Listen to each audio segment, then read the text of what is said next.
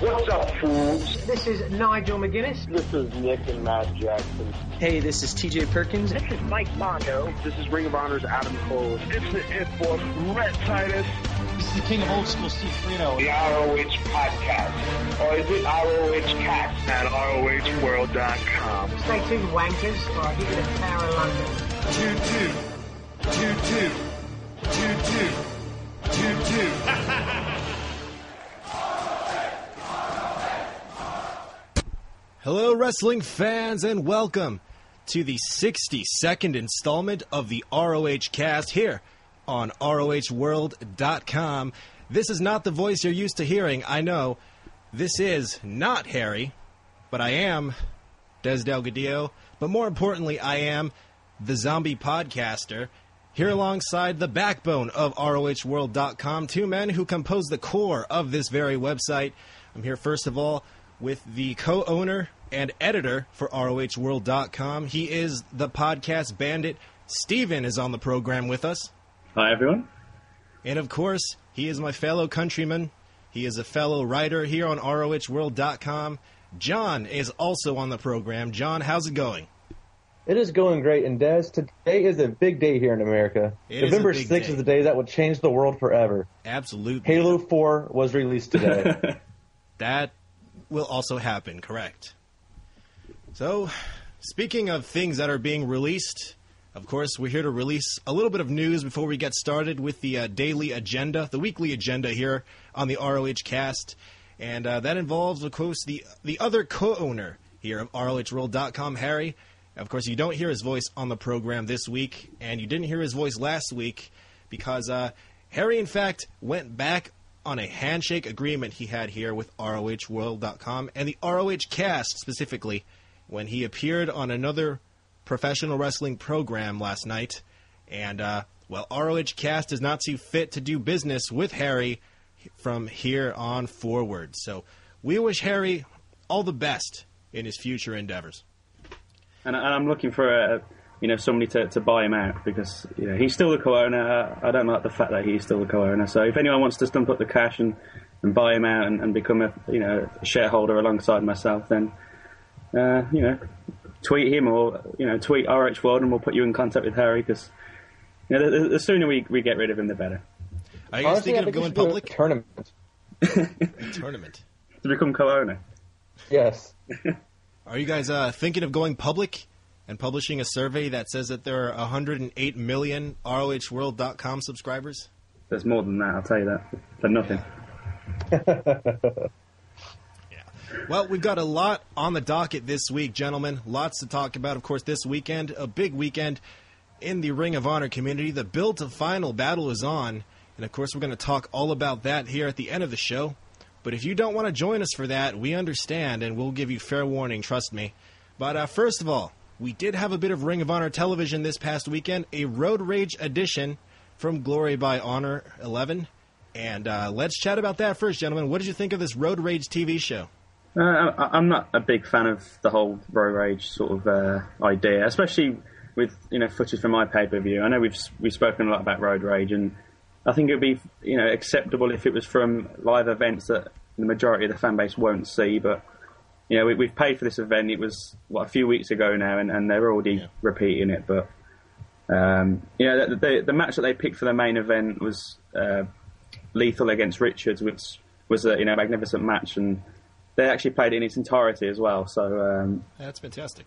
Yeah, I didn't think they would because obviously it was quite a long match, but they selected Tadarius Thomas against Roderick Strong as the opener, and obviously that match didn't go ahead, and it ended up being Thomas against Rhino, and it was quite a quick match and was more of a sort of storyline advancement. So the only sort of fresh content we got was the Inside ROH segment, which gave us an interview with Matt Hardy, super heel Matt Hardy as well. He was sort of belittling a lot of the Ring of Honor roster. I think he spoke about the Briscoes and said it was cute that they'd won 7 tag team titles. I think that they were his words exactly. He also spoke about Davey Richards and said that he'd travelled the world and wrestled all over the world before he was 20 years old, so whatever Richards has done isn't much of an accomplishment. And then he went on to say that the only thing that ROH is missing He's one mainstream face that is known by all TV sets across the world. And we, you know, that's obviously the fact, and that is why Ring of Honor have signed the Headbangers. Yes, they are one collective face of tag team wrestling. They are. They are the, you know, they are the men that wear skirts. They are the trendsetters. You know, people across the world are going to see these guys and remember them from their amazing tag team running WWF. Yes. And this is going to bring in, you know, this is going to bring the buy rates. Final Battle 2012, even if they're not there, it's going to be, you know, if it's anything less than 100,000, I think SPG will be very disappointed, to be honest. Oh, 100,000. I mean, I think you're underestimating this. I think it's going to do huge numbers. I think so. We also, in the Inside RH segment, we saw brief, very brief highlights of Kevin Steen against Michael Elgin, their title match. And we also saw the aftermath where Steen was given the present, or the box from Nigel McGuinness, which included an El Generico mask. And then before the final final match, the main event, we saw highlights from the end of the Survival of the Fittest final last week, which obviously was Davey Richards going up against Jay Lethal. So that flowed well into the match as well. So they did it quite well, to be honest. You know, it was an enjoyable match. You know, anyone that watched Glory by Honor will remember that match and remember it to, you know, being a very, very good match. So, you know, in terms of wrestling, it was a decent show, but it being so close after Glory by Honor, I think they, I don't know, I think they just needed something a bit more.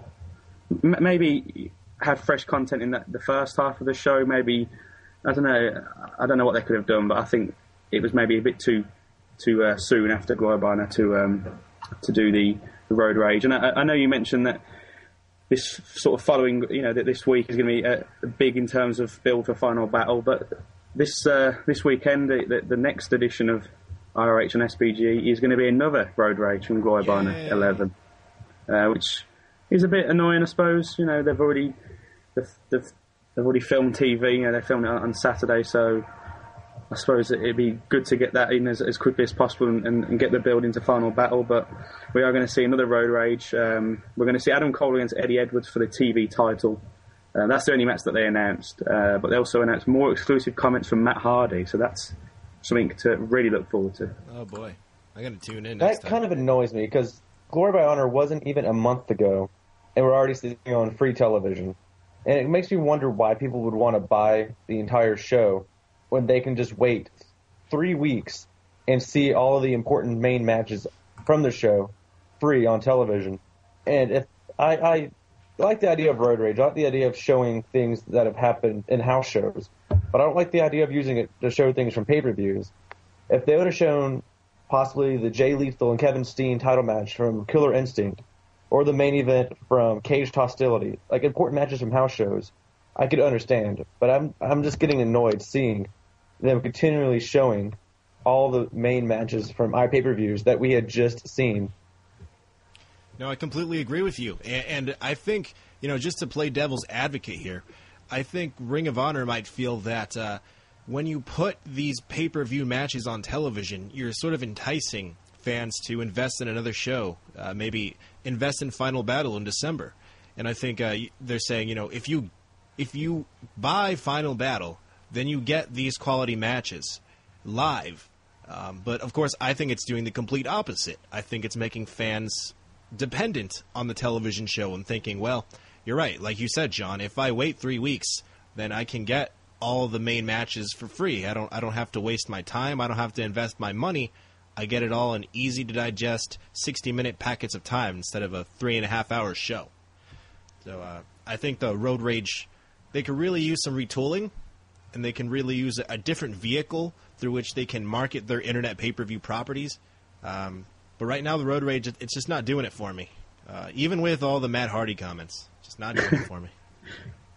No, I mean, I agree with what you both said. I think Road Rage, as a concept, is a good idea, but you know, so close after the actual event, and I think if anything, it's going to annoy fans who have bought pay-per-views, and I don't think Ring of Honor are in a position to really annoy the fans who are buying these pay-per-views after what's happened this year. So I don't know. I mean, I still think that house shows would be the best way to go. I mean, I don't think it's going to hurt DVD sales that much, to be honest with you. And as John said, maybe show like the main event from a recent house show, or maybe even not the main event, maybe even, you know, a good mid-card match, a couple of, you know, good mid-card matches, like they did with the, was it Southern Hostility and was it Northern Aggression back from the end of last year, the two Carolina shows, and I know they showed a few matches from those two shows, and I thought those Road Rages worked pretty well because it was, you know, it was stuff we hadn't seen before, and it was, you know, it still engaged people and it made people sit up and take notice because they, you know, they showed that the tag match that was reportedly the longest pro wrestling match in modern history or whatever it was. So I think they can still entice people into, you know, buying pay-per-views without actually giving, you know, stuff people have paid for away so soon after buying it. And it gives people a reason to go to house shows, because right now house shows feel sort of secondary. And if you put these house shows on TV, I think it'd be a great way to sort of bolster the attendance there and get more fans feeling that this is an important thing to go to a Ring of Honor house show. It's tantamount to a pay-per-view. It's tantamount to a TV taping. So get out to a house show and see what happens. No, I think the little sort of promotion they do the house shows on the TV show, I think it just comes across as, you know, like WWE sort of market their house shows as if it's sort of, you know, you're going to see the superstars rather than this is, you know, this is going to be a great show and this is going to be the Ring of Honor experience. It's sort of just, you know, go along and see your favourite star sort of thing. And as you said, I think it would definitely help the house shows because, you know, they haven't been doing fantastically recently. So I think they could do all the help they need, and it would stop us moaning about them putting the pay-per-views on as well. Absolutely. John, any final comments on the TV? No, nothing different from what y'all have said so far. All right. Well, I know John's got some comments here for our next segment. Of course, podcast Worst Nightmare has got the news ready for us here, which you can find every week over at ROHworld.com. You can check it out there. All the news, all your Ring of Honor news, notes, and analysis. And, well, here's John giving you a weekly Ring of Honor news update.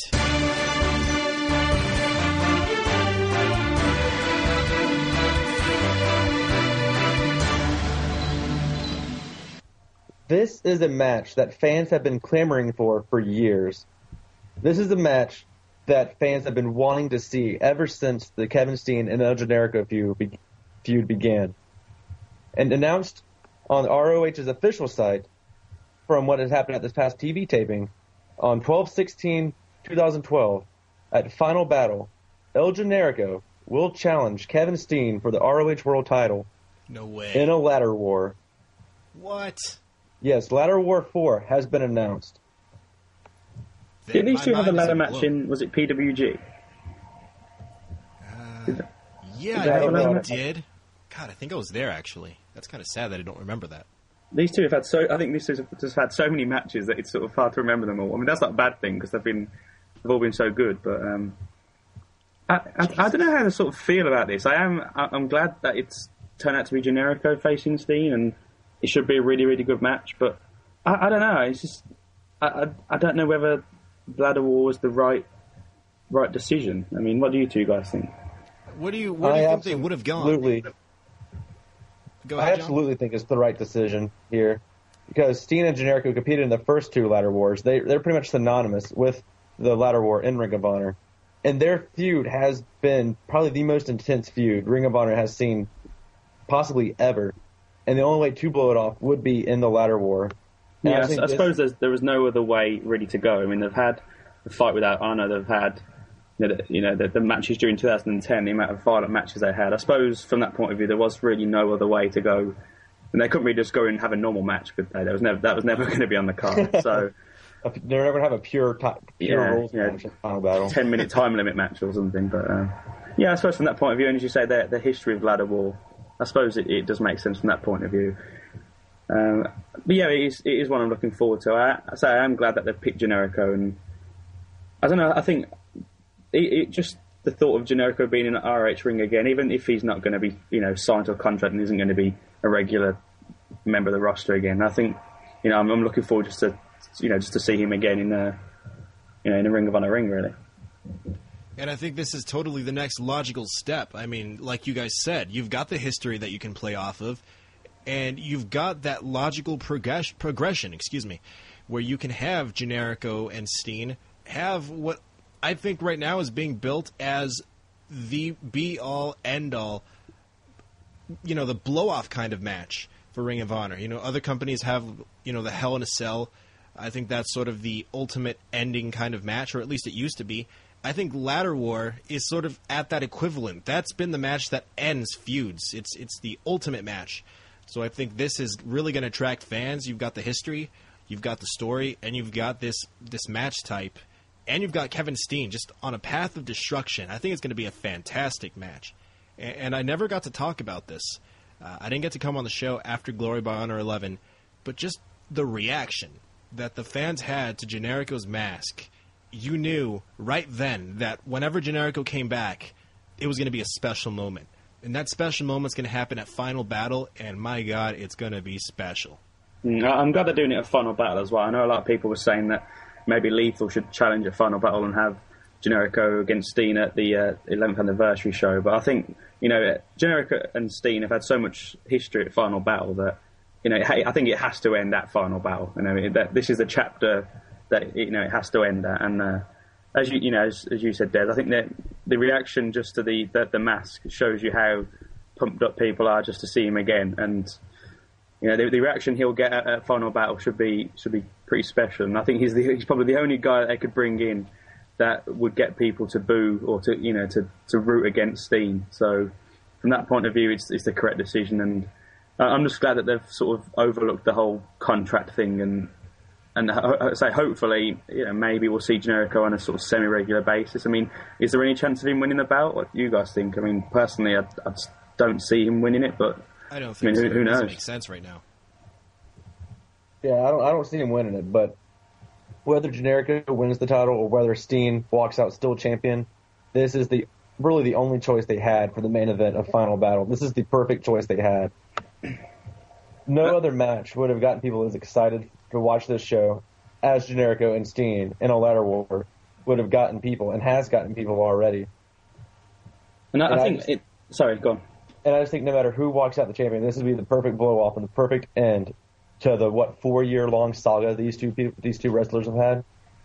And I think it's the right match to use for Final Battle as well, because I've seen a lot of people who, you know, maybe were Ring of Honor fans and aren't as big of Ring of Honor fans anymore. I've seen people like that really say how much they're looking forward to this show, and you know, I think just this match announcement alone has turned a lot of people's, you know, attention to the show, and I think it will do very good business. I can see it doing very well on our pay-per-view, and you know, even the other things that have been announced so far, they, you know, the whole show is just, it looks like it's going to be, you know, continue on from Glory by Honor, which it seemed like Ring of Honor was back, and it was getting back, you know, back into the groove again. So hopefully they can continue that. And as you two said, you know, this match is the only one really to top everything off and end the year on a high, really. Just to add one final point here before we move on in news, I hope that Ring of Honor uses the history that Steen and Generico have to their advantage. They've got a few weeks of TV. I believe they taped 5 shows. They have 5 shows to put together some awesome recap videos and educate the new Ring of Honor fans to this is an awesome rivalry that Kevin Steen and El Generico have had over the past 4 years in this company. They were friends. There was betrayal. There was blood. There was, you know, Generico cost Steen his career, and then Steen had to fight his way back, and now he's a champion.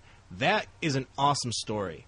But if you're not familiar with the Ring of Honor product and you're just casually watching on television, you need to be educated so you can be invested in this big finish to the storyline that, quite frankly, has just been on hold for the past year. I'm sure they will, you know, explain it. And as you say, hopefully they'll come up with, you know, a good video package or something. Because, yeah, I completely agree with the, you know, new fans might look at this and think, well, what's the big deal or whatever, and you know, Ring of Honor fans who've, you know, known the product for a few years now you don't really need any explanation about this, but yeah. Hopefully new fans will understand and Ring of Honor, you know, as you say, 5 weeks now to to do the job of getting people hyped up for this match, and it really shouldn't be a difficult task, really. All right, John, let's go. What's up next in the news?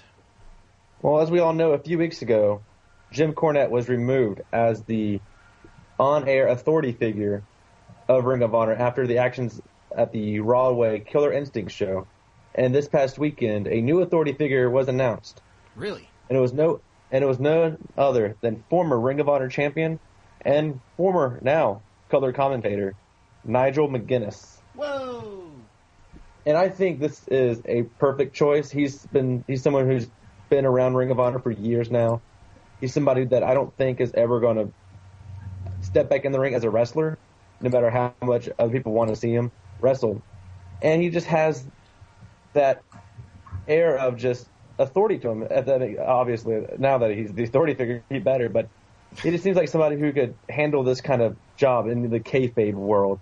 And it just makes sense that he's somebody that they can trust to make the matches and everything, if what I'm saying makes sense. Now, have they clarified that he will no longer be on the color commentary position? Yes, I read somewhere that the commentator, his name escapes me, the commentator who did the one match at Bowling Point was there to commentate. Oh, that guy. He was quite good from what I remember. I maintain I didn't like him. I think Nigel was just coming into his own as a commentator. That's unfortunate, actually. Yeah, it's just, that's the one thing I was sort of holding back on this, because I think Nigel's great on the mic, and as John said, he's got this sort of history of Ring of Honor to be able to walk into this role no problem. But yeah, I thought he was really progressing as a commentator. I really enjoyed. I thought he helped Kevin Kelly not sound as bad as he probably would. He was funny at times, and he was really coming into his own. So yeah, if this has sort of ended his commentary sort of career in ROH, and that is a bit of a shame. I don't know whether this will just be sort of a temporary thing until, we've heard Cornette's not coming back, but we never know with Cornette. He might come back in a few weeks. I mean, but yeah, I think that's the one negative, is that if Nigel isn't going to be on commentary anymore, because maybe he will be for pay-per-views or something. Maybe. I mean, I suppose the authority figure isn't going to be sort of being involved in the pay-per-view much, but that's the only sort of downside I see to this. But overall, I think it's a good choice. I mean, really, there wasn't really that many sort of people that could have walked into this role. I mean, there was Nigel, and then maybe even someone like a Prince Nana or Truth Martini, but then did those two really make any sense? Not really. So I suppose Nigel was the only logical choice. Nigel added so much to that match at Glory by Honor 11 with Elgin and Steen. I mean, Nigel brought the emotion into that match even more so, I think, than if you were there live. And I think that was just the perfect sign. Like, wow, Nigel over the past year has just become this awesome commentator, head and shoulders above any of the other commentators you hear right now. And now that they're taking him off, I think I read somewhere that, Caleb Seltzer is supposed to be Kevin Kelly's project of sorts. He's supposed to be the guy that Kevin Kelly sees taking over when he can't do it anymore, or when he doesn't want to do it anymore. So I guess this is sort of the first step to that, and introducing Caleb Seltzer to the fans a little bit. But I don't know. I mean, Nigel, yeah, you guys said it right. He's got the credibility. He's got the rapport with the Ring of Honor fans, and he's a tough guy. I mean, he's got the aura that you don't mess with Nigel McGuinness, even though he hasn't wrestled for a while, even though he's a little funny. You don't mess with the guy. So I don't know if that's going to lead somewhere. I don't know if Nigel's going to sit and do color commentary at the pay-per-views, maybe have the idea that he wants a front row seat, a closer look at the action. I mean, you can do a lot of things here, and it's going to be fascinating to see where it goes. So what's going on, John? What else is going on in the Ring of Honor news this week? That is all the news this week. It's a slow news week in Ring of Honor. Slow news week. All right, well, we're going to jump right into our next topic, because we've still got quite a few things to cover here on this ROH cast. Of course, we like to give you an opportunity to air your grievances, ask your questions, and just let your topics be heard. So let's get to it right now. Steven's going to answer some of your listener topics, and there are so many ways you can get your questions to us. Of course, you can tweet us at ROH_world. You can post your topics on our Facebook wall, facebook.com/ROHworld. You can post them on our forum, ROHworld.com/forum. And, of course, if you want to do it the old-fashioned way, you want to kick it old school, you can send us an email, contact@ROHworld.com. Let's get to it. It's time for your listener topics.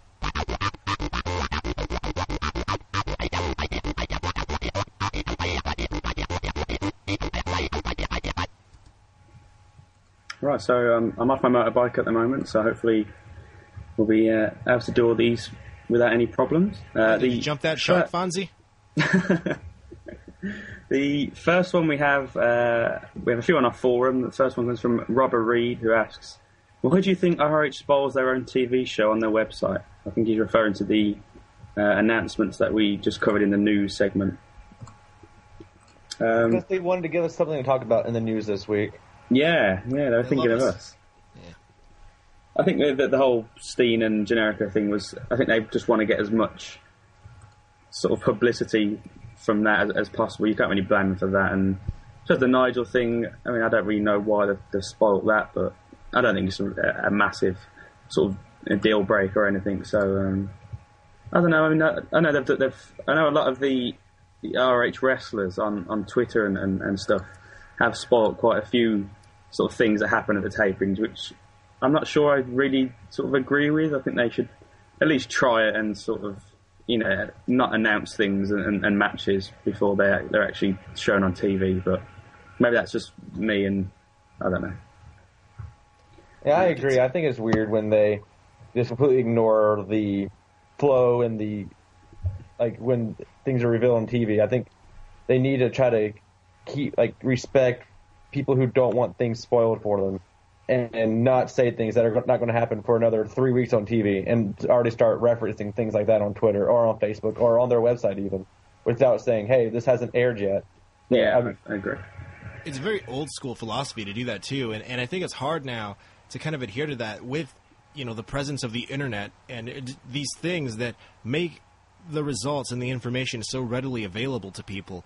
I think it's really hard, especially for a company like Ring of Honor that has a fan base of mostly internet-savvy people. I mean, let's face it, that's the majority watching Ring of Honor right now, regardless of what they want to tell you.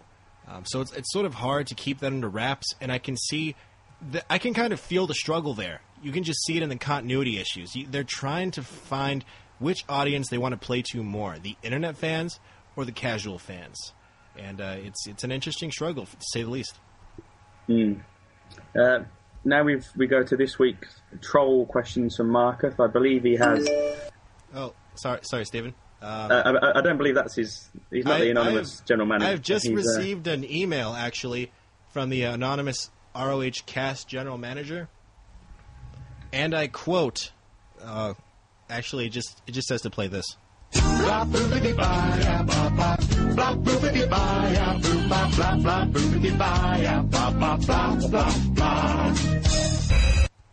the hell was that? even Marcus Music's trolling. I mean, come on. Oh, God. All right, then. I believe there's a couple that... Well, this one isn't a spoiler anymore because Nigel's been announced, but he's put, Nigel was named the new executive producer. While it's a step in the direction to not let Mondo be in charge, we're still likely to see the police shut down ROH because of a Maria on a pole match. Why do SPG hate wrestling so much? Why? There's orphans in Mississauga who only get to watch ROH. Why do SPG hate orphans?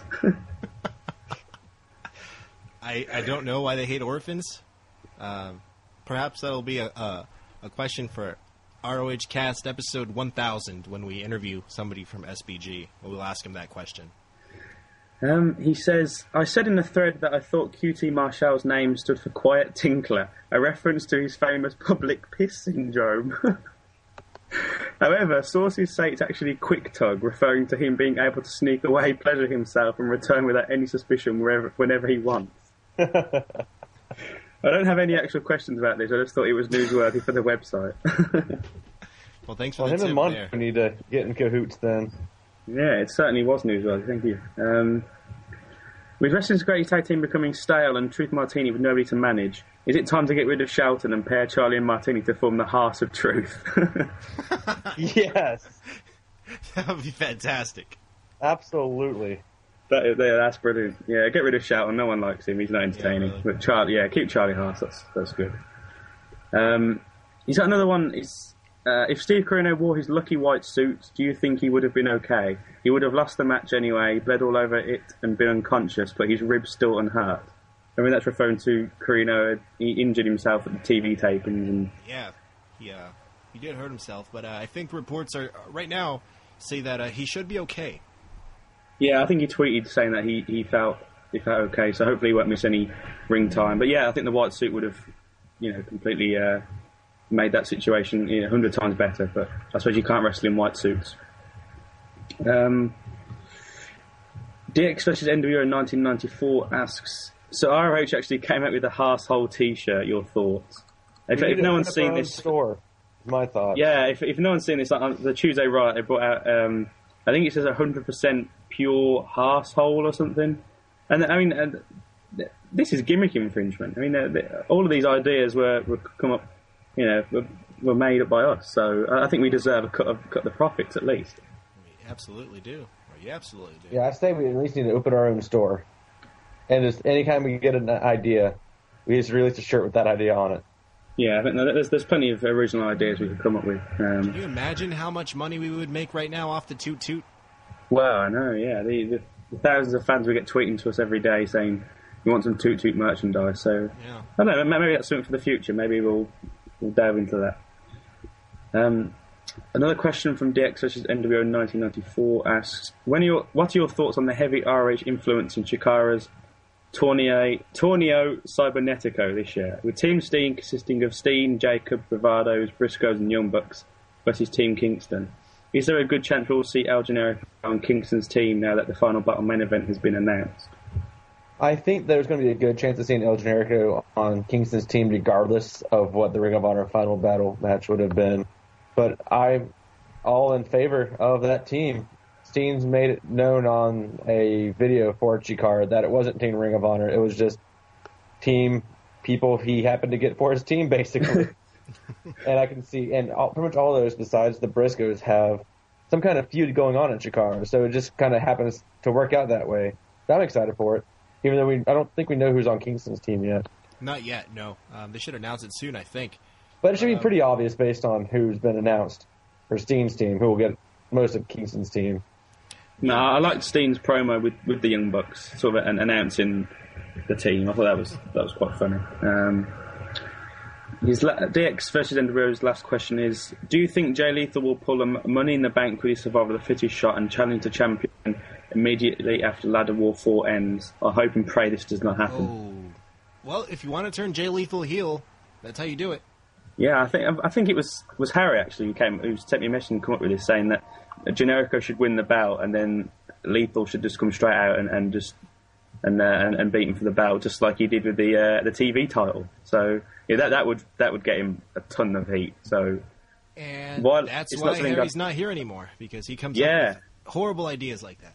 Yeah, that's not something I'd like to see, but you couldn't blame them if they did do that, because that would get Lethal a ton of heat. Yeah. We've got a couple here, but they are sort of they have spoilers of what happened at the TV taping, so we might leave those to after we've spoken about the TV tapings. We've got some on Twitter at Leechlander, who is very supportive of Charlie Haas' infatuation, asks, number 1, what did each ROH World member write in their Get Well email to Jim Cornette? I must confess, I haven't actually sent him one, and I don't believe John has either. But no, I don't care if he gets well or not. But Des was a nice, caring fan, and I believe you sent him an email, didn't you, Des? Yes, I tried to raise Jim Cornette's spirits there, and I sent him an email consisting of various funny pictures of adorable cats. I thought that would. And you got no response. Doing various adorable things. They were doing various adorable things, including wanting to have cheeseburger. Well, Jim Cornette knows a lot about wanting cheeseburgers. So. He does, and I thought he would really identify with that cat. But I guess not. Andy tweets stuff, says, do you think Generico has a legitimate chance at winning the world title? We've sort of already spoken about that. Or do the Headbangers have a better chance? I don't think the Headbangers have a better chance of winning the world title. Again, are the Headbangers one person? I think they are. I think they're just one entity. Honestly, they could do the Freebird rule with the world title. Oh, God. Who wouldn't want to see that? Yeah, have them come out and just destroy whoever wins at Final Battle and win the belt. And then they could mosh afterwards. Yeah, the whole crowd could just mosh. And I'd mosh sitting here watching at home. I'd mosh. I'm down for that. Can you imagine the Ring of Honor fans turn heel on everybody and they start cheering for the Headbangers? That'd be awesome. At Project 161 asks, do you think Matt Hardy versus Adam Cole will take place at Final Battle 2012? And if so, thoughts on it? Yeah, I think it will. I think it's pretty obvious that Matt Hardy's going to have a match, and you know, with what happened at Glory by Honor, I just don't see where else Hardy could come into play really. So I think that's a definite match of Final Battle. If my thoughts on it, I don't really know what to think about it. I mean, I've not seen Hardy wrestle for years, but as long as it's not a permanent thing and he doesn't come in for a long period of time, I mean, I don't really necessarily think that Cole sort of needs a win over someone like Matt Hardy if it's going to do a lot for Cole as a character. But if he just comes in and you know, puts over Cole at Final Battle and then leaves, I've got no real massive problems with that. What do you two think? I don't want to see Matt Hardy in Ring of Honor, but if he is going to be in Ring of Honor, I think this feud with Adam Cole is the best use of him. I think the two could potentially have a very good match together. I think their styles would just mesh really well together. And if it's just this one-time thing, I'm okay with it, but I don't want to see any kind of extended run with Matt Hardy in Ring of Honor.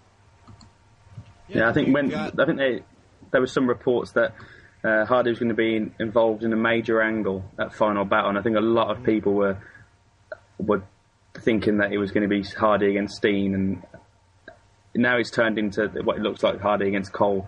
So as John says, it is a much better use for Hardy than putting him in, you know, at the world title sort of level, because I think people would have just completely crapped on that, to be honest. I mean, but as I said, as long as he's not staying for too long and as long as he's just coming to put over Cole, then I have no sort of real complaints about it. Yeah, I hope he does put over Cole. That would be the logical thing to do, but we'll see. Yeah, I don't know, I can't see him winning, but we never know. We have another one from at M.E. Roney, I think it is. He asks, Washington versus Steen, who have you got? I don't really understand the question. Do you guys? Abraham Washington? Oh, listen, I think I asked for some presidential-themed questions, and he's just typed, Washington versus Steen, who have you got? Well, I don't think Steen can take Washington, because I don't think he's an American citizen. That said, I think that's a good point. Washington. Yeah, I think Steen could still somehow find a loophole. He can get his lawyers in here to find the loophole, and they're somehow making himself become president. That would be awesome. So if those lawyers can find a way to get him back in Ring of Honor, they can do anything. You know, I hate to be political on the ROH cast, but this is an important holiday. Well, it's not a holiday, but it should be here in the United States. So if you haven't gone out and voted yet, get out there and vote for Mark Briscoe. I did, and you should too. If not Mark Briscoe, Roseanne is also on the ballot. Yeah, don't vote for her. I don't get that, but it might be an American thing. I don't know. It is, and it's one that we really, it hurts to explain. So let's answer another question. I don't feel pain, so I'll explain if you want me to. Well, you're good at very good at explaining match stipulation, so explain Roseanne. In as little detail and as quickly as possible. No, Roseanne was a late 80s, early 90s comedian. She had her own television program called the Roseanne. I think it was just called Roseanne, where she also. Who else was on that show? It was. God. What was his name? Dan. It was the guy's name. Jerry Springer. I wish. I think it was. Was it? It wasn't. I can't remember the guys. It wasn't John Goodman, was it? No, I don't think it was. No, John Goodman was another show. Okay, well, she was an early 90s comedian, and she's been irrelevant for the better part of 15 to 20 years now, much like the Headbangers, actually. And she's now on the ballot to become president of the United States of America. And if you don't vote for her, you hate this country. Under the Peace and Freedom Party, if I'm not mistaken. And who doesn't love peace and freedom? Terrorists, that's who. Vote for Roseanne. Oh, you're a terrorist. Right, moving on from terrorism. I have a question on Facebook from Ken, who asks, have there been any mentions of Death Before Dishonor DVD? Some of us have a free one coming. It was available at the TV tapings on Saturday. I believe it was released today as part of the Tuesday rollout, unless... I got mine yesterday. Yeah, I'm pretty sure. I think there was someone on the forum posted yesterday saying that they'd received theirs, so I should imagine you'll receive yours probably in the next couple of days. And it was released today as part of the Tuesday rollout, so... Along with the disc Steven's been waiting for. Yes. The Best of Women of Honor. Wow, I've already ordered it. I've ordered 5 copies. One for every room in the house. Wow. Yeah. And one for the garden as well. Is anybody going to review the Japan's Finest DVD? There was a Japan's Finest DVD? Yeah, I think they put it out last week. I really want to watch that DVD. Well, more than welcome to... I wrote all about it in the ROH World Weekend Roundup, just a FYI. Yeah. Another question on Facebook from Matt. Well, it's not a question anymore, just a sentence, really. He says, wasn't going to New York for Final Battle. That changed with Ladder War. So, well, as I mentioned that was earlier, a fragment. A lot of people... Sorry? That was a fragment, technically. Sorry about that. Yeah, I said earlier, I think a lot, you know, that match will bring a lot of sort of people who've doubted Ring of Honor recently and just get their attention again. So I think that's good for the whole show, really. I think that's the end of the questions that don't sort of give away any spoilers from the TV tapings. We'll discuss those after we've discussed the actual TV tapings, which I believe we'll talk about now. So pass it back over to Des. That's right. So we are about to go down the road to Final Battle here, everybody. So if you wish to abandon us at this part of our journey, you are advised to do so. This is your official spoiler warning. Okay, that's enough of a warning. There's going to be spoilers now, people. Yes. So if you don't like spoilers, go. Here's a match that I think if I saw, I would want to leave the building immediately. It was a dark match, and there are 2 names listed here. It was Derek Dean versus Jimmy Nutts. N-U-T-T-S. Wow. They both have star written all over them. Yeah, star power. In this opening dark match here, it was, from what I understand, a very indie-feeling match. Lots of botched spots and just not a fun match. That's a surprise with those names. That's your dark match. Show opened up. The Briscoes came down, and they called out everybody in the locker room except for Lethal, Scum, and Wrestling's Greatest Tag Team. And that's when they introduced Nigel as the new matchmaker for Ring of Honor. Nigel basically said that Ring of Honor is no longer as awesome as it used to be. And he meant to change that, I guess. And here's what I'm looking forward to on TV. Allison Kay, the lovely Allison Kay, making her debut in Ring of Honor against Mischief. And I don't know if anybody else is really familiar with Kay's work. She's done some great work for a promotion I cover, AIW. She's the champion there right now, and she's just fantastic at what she's doing. And I'm really looking forward to watching this match on TV. I heard the crowd was really into it. It was pretty stiff, and Mischief eventually won with the low blow and the code green. So very cool match there from Allison Kay. Then we got Tadarius Thomas taking on Roderick Strong in a rematch of the match that never happened. Is it technically a rematch then if it never happened?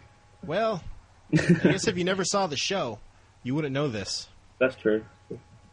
Yeah, unless, you know, they give it away for free on Road Rage on Saturday. But that would never happen, right? They wouldn't do that. No, that's ridiculous. So basically the idea was that Truth Martini was trying to make amends with Roderick Strong, but Roddy basically blew him off.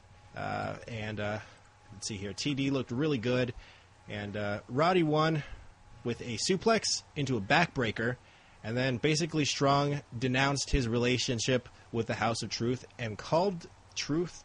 Well, he used an expletive word there, so let's just kind of skip over that, and you can see it for yourself on Ring of Honor TV. I hope they use the ring bells to edit it out. They used to. I love when they do that. It's so campy. Well, it's campy for Camp Strong, isn't it? So. I wish I had that song. Our producer did not give me that song. I can sing it if you want me to. I do a mean cover of it. It's all right. So Nigel McGuinness announced the new TV title belt, and he also announced that Jerry Lynn would be at Final Battle wrestling somebody. So that makes me happy. I really think Final Battle is shaping up to have something for everyone. You've got Jerry Lynn, you've got Generico, you've got Steen, you got Matt Hardy.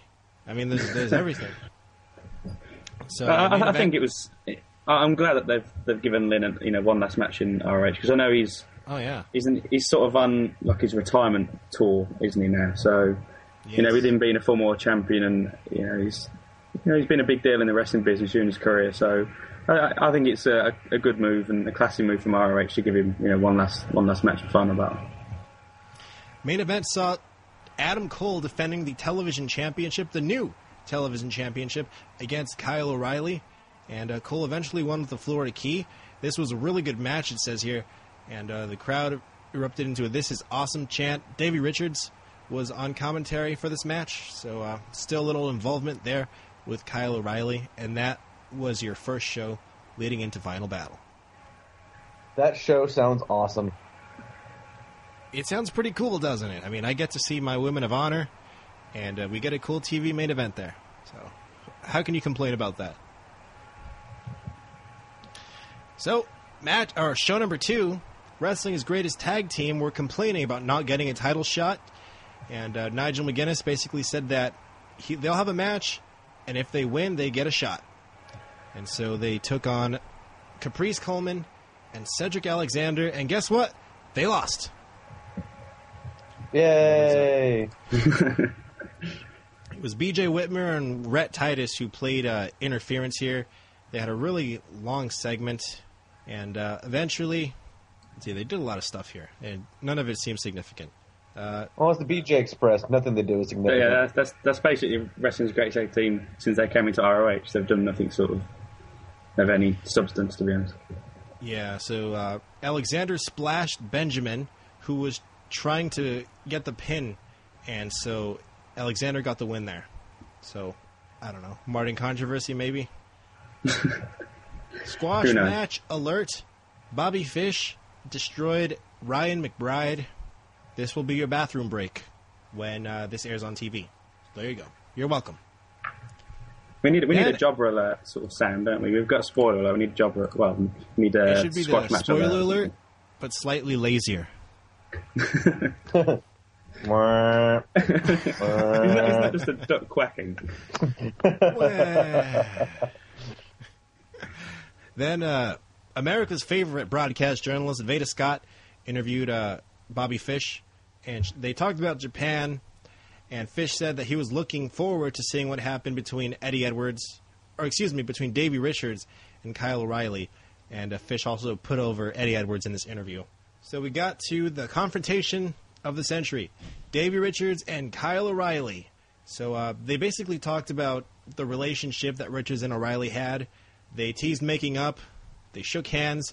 And then Kyle turned on Davey, that fiend. And then Fish came down, and he helped Kyle O'Reilly beat on Davey Richards. So Bobby Fish is a heel, everybody. That should be awesome. I'm happy about that. That should be really cool. As long as it's O'Reilly and Richards feuds ends with O'Reilly stabbing Richards in the eye like he said he would. I don't remember that. I'm glad they're actually, they're giving something, O'Reilly something to do now, and it sounds like it was going to fit in well with everything that's going on with, Fish joining him as well. So I'm all for this as well. I think it's a good use of Fish. He's only just come in, but throwing him straight in there into a meaningful storyline is a good choice in my opinion. And O'Reilly is really good when they allow him to play this prick of a character. Just allow him to be him, by the sound. Yeah, so now they're going to keep on, I guess, utilizing that going forward. Can only mean good things. That's right. And, it should be great. Main event, Scum defeated the, as you call them, the BJ Express, to retain the tag team titles thanks to Wrestling's Greatest Tag Team running interference here and allowing, let's see here. I thought everybody called them the BJ Express. I don't know. I've never heard that before. Allowing Carino to beat Titus with a backdrop hold. All right. Why does every Wrestling's Greatest Tag Team feud just end in hundreds of matches ending in some sort of DQ or interferences? They've been doing the same thing for the last especially with Rhett Titus as well. They've been doing the same thing with Rhett Titus for ages now, and it's just it's getting so tiresome. And because they're naughty men. They're just not nice people. Well, no, I suppose they're not. I mean, he's a hearthole after all, but yeah, really. I don't know. I think they just need to do something with Wrestling's Greatest Tag Team.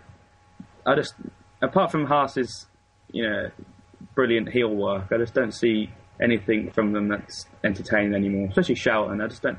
There's nothing that he does that makes me sort of, want to see him in action. And Haas basically saves that tag team, and when you say that, something's wrong, because in the ring he's. Yeah, in the ring, Shelton's much better. I still don't know why they haven't given Shelton more singles matches, but there we go. Do you guys want to guess what happened after Rhett Titus lost? He got angry. Kicked his ass. Oh. Mm. Yes. So poor Rhett Titus got beat down by Wrestling's Greatest Tag Team once again to end show number 2. And we got into show number 3 with a much better tag team match. The Headbangers taking on the Briscoe Brothers. Yay! Yay! Jay won again with a roll-up. So is this the only way you can beat the Headbangers? Yep. Yeah, it seems they cannot figure out how to kick out of roll-ups. That's their weakness. After 17 years in the business, they still haven't learned how to counter a roll-up. All right. It's the skirts. Maybe if you're wearing a skirt, it's really hard to kick out of a roll-up. I mean, have you ever tried to kick out of a roll-up in a skirt? I haven't. No, well, I've never been rolled up when I was wearing a skirt, though. But you have worn a skirt. Let's just clarify that. I'm not saying yes, and I'm not saying no. Well, for me, it's either one or the other. Whatever you visualize and fantasize, be the truth. I've been rolled up and I've worn a skirt, but both have not been at the same time. And this needs to be tested. We need someone to test this out. Yes. Adam Page, he's back on the show, everybody, and he's against QT Marshall, which I guess I need to get used to calling him, because I just call him QT Marshall. I just call him worthless. Yes. I call him God's gift. That's what you should call him. Have a bit of respect for the man. All right. Somebody won here. I'm guessing QT Marshall won, or did he job to another newcomer like he did to Bobby Fish? The results are very unclear. Maybe everyone just went to the bathroom during this match and no one actually saw what happened. I have what happened. What happened? Oh. QT Marshall defeated Adam Page. After the match, Prince Nana comes out and attacks R.D. Evans. Yes, and he took his clothes off. He ripped his clothes off. No. Yeah, I can't wait to see this. Yeah, Nigel McGuinness came out and told Evans to keep his pants on, and that he wouldn't be talked down to by somebody with the genitals of a 4-year-old. Now say that like Nigel would say it. Stephen, you said you had the accent. I don't have Nigel's accent. Yeah, close enough. We can't tell the difference. Yeah, we're American. Come on. What am I supposed to say? Genitals of a 4-year-old. Genitals of a 4-year-old. It sounds exactly the same. It sounds so close. I put a Nigel accent on then. That's not my normal accent. I have a special Nigel accent that I just break out now and again. I can't do British accents. Hello, governor. That's all I can say. British accent. When Americans do... Some tea. You sound Italian. They're close enough. When most Americans do British accents, they just do an Australian accent. I don't think Australian accents and British accents are anything like each other. But yeah, I've been guilty of that. I thought I do a good British accent. Just say "good," "I," "mate" really fast, and it'll sound so Australian. G'day, mate. I don't know the difference. They all sound the same. Sorry. No, but then again, I can't tell any difference between American accents. I think they all sound the same, apart from like rednecks. But no, well, you think all Americans the Midwest also, though. Yeah, that's true. So what do I know? Is the Cockney accent for you, is that your equivalent of the redneck accent? I'm just curious. I know we're way off track now. I don't know. I mean, you wouldn't think so, but there are loads of different accents in England. Like the worst ones are probably the Scouser accent, which is Liverpool. That's probably the worst one in England. Is that like the Honey Boo Boo of England? Yeah, that's the worst one. You can. It's a struggle to understand those people sometimes. No, the southern accent isn't that bad, but I guess I'm used to it from living in the South. The worst is the New York or Boston accent. I spent a month in New York, and I wanted to bash my brains against the wall. It was so bad. Sorry, New York, but I hate your accent. Yes. I hate Vince Russo's accent. I think he's from New York, isn't he? Yeah. And his accent really annoys me. Really, but he annoys me, so maybe that's a coincidence, I don't know. Maybe you just associate the New York accent with Vince Russo. Yeah, it must be. Could that be it? Anyway, this bit of a tangent there. Yeah, we do that a lot on my show. Yes. Basically, it's going to be Artie, Evans, and Prince Nana at Final Battle. In a match, they will wrestle each other. That is going to rule. This will be the best match ever. This is probably forget Ladder War. This is the match I'm looking forward to on this show. Okay, so in exactly 5 minutes, we need to call Prince Nana, and we must discuss exactly this epic match. And exactly, it's actually 4 minutes and 50 seconds now that we must call him in. Yeah, we should definitely try and get him on the show before that match just to see what you've got to say about it. That'd be fun. I bet he's eaten a lot of. Shrimp cocktail. Yeah, peanut butter soup and shrimp cocktail, and get ready for that match. Get ready. Is peanut butter soup a real thing? It could be, John. It's probably not, but it's Prince Nana, so you're not going to say that to him, are you? Yeah, you're not going to question the Nana. Right, so main event number 3 here. It's Davey Richards and Michael Elgin in the rematch. Of match of the year candidate from back in April. And another good match, I hear here. Crowd was hot for the entire thing. And just a fantastic, fantastic match. Basically, Truth Martini tried to get Michael Elgin to not face Roderick Strong at Final Battle like he intended to do. And Elgin basically blew Martini off and said, I'm going to wrestle Roddy at Final Battle. So there, Truth, you bully. And good match. I'm trying to find the finish here. I'm not very good at reading spoilers, you guys. And right here it says Michael Elgin defeated Davey Richards with the Elgin Bomb, which I'm guessing is the spinning power bomb he hits. Yes, I've never heard them call it the Elgin Bomb before. I haven't either. I think that's sort of the unofficial name for it. That's weird. It deserves a name because saying spinning sit-out power bomb is a bit of a mouthful. So Elgin Bomb's much simpler. Spinning sit-out power bomb. At one point here too. Richards yelled American Wolves in the middle of the match. I guess he was getting really intense, which I guess are leading people to speculate that, in fact, it will be Eddie Edwards teaming with Davey Richards to take on Kyle O'Reilly and Bobby Fish at Final Battle. But as of press time, ladies and gentlemen, that match has not yet been confirmed.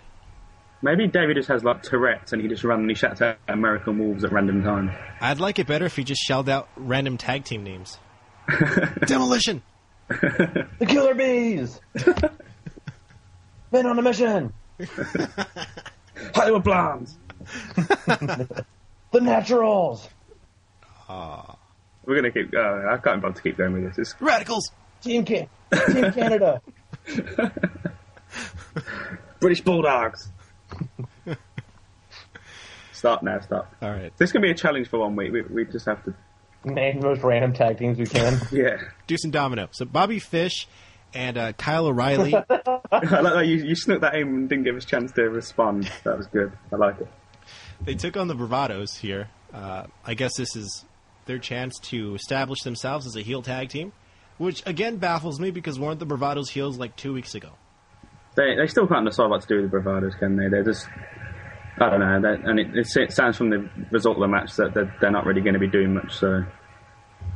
They might be kind of waiting until after Final Battle to do something with the Bravado, since they've already had all this build-up, and maybe after Final Battle we'll see more plans pushed forward with the Bravados, or at least I hope we do. Yeah, something decisive. Hopefully we can at least figure out if they're good or bad. I'd like that. Yeah, just do something with them and make them... Make them not so irrelevant, basically. Make them more than just a jobber tag team. That'd be good. I mean, when they came back from Japan, they could have really used that to push them forward, but they didn't. You know, they were saying, they've been to Japan, but they weren't pushing them forward and using that as a base to sort of get them over a bit more. They just said, they've been to Japan, and they were still losing every match. So what was the point of? Yeah, I mean, it sounded like Japan was just an extended vacation their grandma paid for them to go on. Yeah. All right, so then we moved on, and we had Jay Lethal taking on Chris Silvio. But I guess before he took on Silvio, he complained about not getting his title shot at Final Battle, and he said that he would, in fact, cash in his title shot there, no matter what Nigel had to say about it. So there's Lethal being a defiant Debbie once again. So Lethal won. He beat Chris Silvio with the lethal injection. And then your main event for TV Chris show... Silvio is the psychedelic superstar, right? Yes. Good. That's all. All right. This, I guess, was a glorified squash match for the Ring of Honor World title. Kevin Steen beat Mike Bennett. And I guess Carino was on commentary, so we got that to look forward to as the fans chanted JCL. Yes. What's and JCL? I guess it's a play on JBL. I don't know. And Steen was wearing a shirt that read, "I'm a lady." Isn't that Maria's shirt? Yeah, that's Maria's shirt because Mike Bennett wears it from time to time, and I giggle. Well, there you go, then. Didn't Jimmy Jacobs wear it at one point as well? For, I think he wore it for a match or a promo or something. So well, Jimmy Jacobs is the princess. Yeah, he's the original lady. So yeah.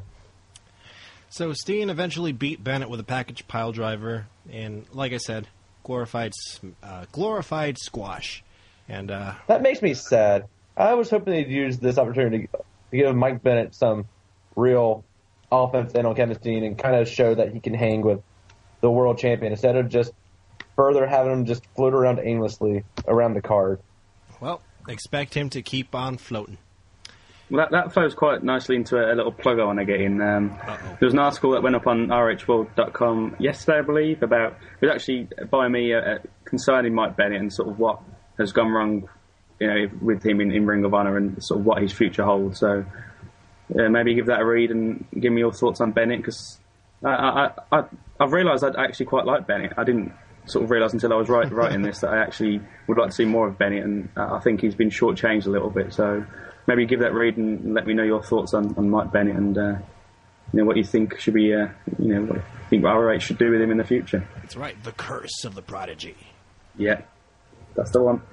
So then afterwards, Jay Lethal came out. They tried to fight, and I guess people came out and they didn't let him.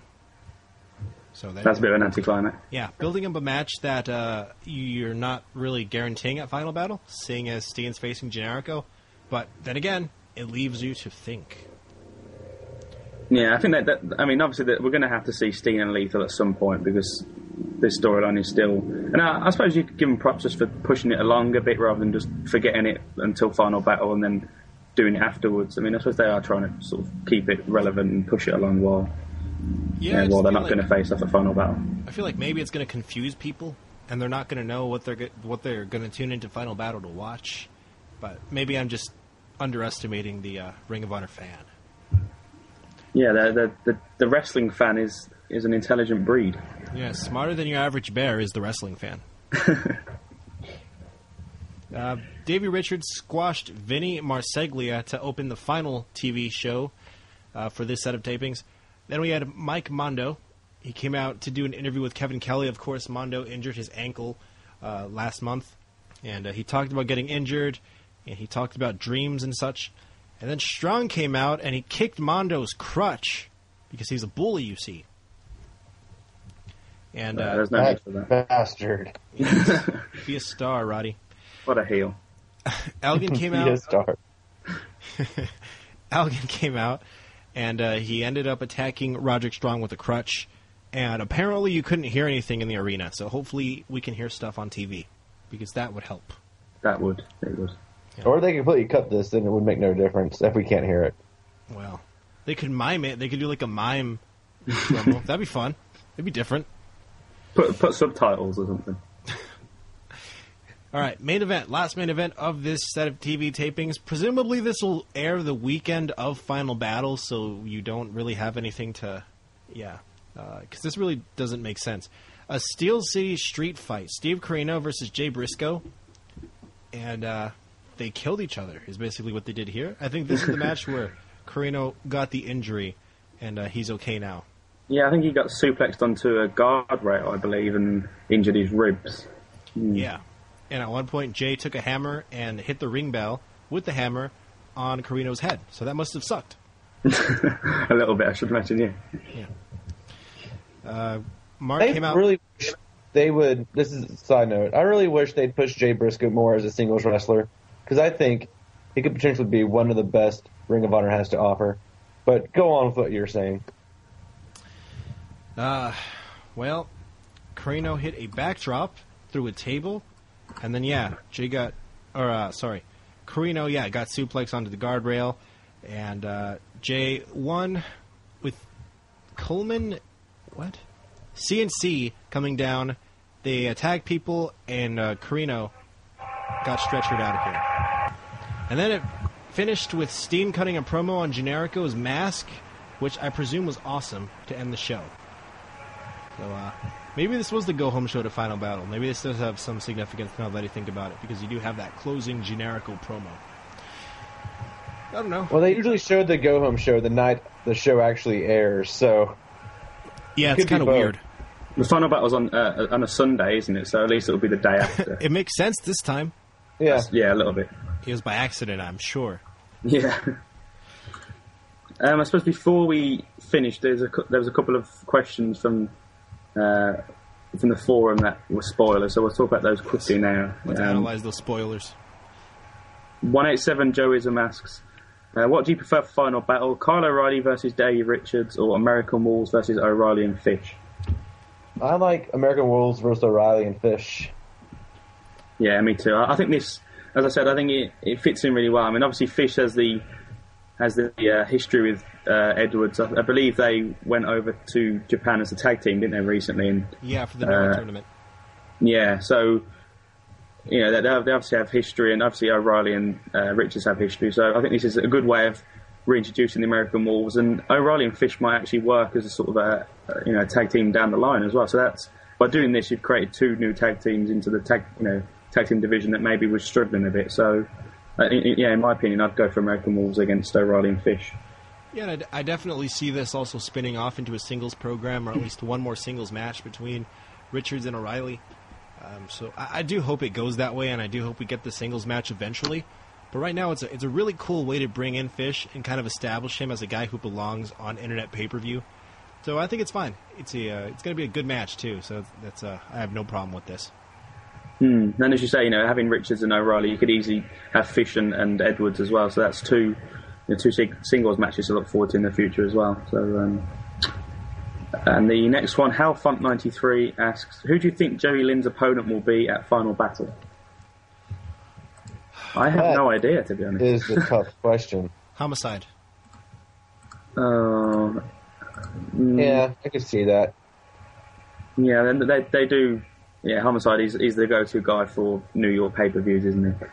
I mean, do you think it should be a guy that he's going to put over, or do you think it just should be just someone to come in and have a good last match with? I think for Lynn, it should be somebody to come in and just have a good last match with. Yeah, I agree. I don't. Plus, who do you have right now who's at that level where they're ready to be put over? I guess maybe Bennett?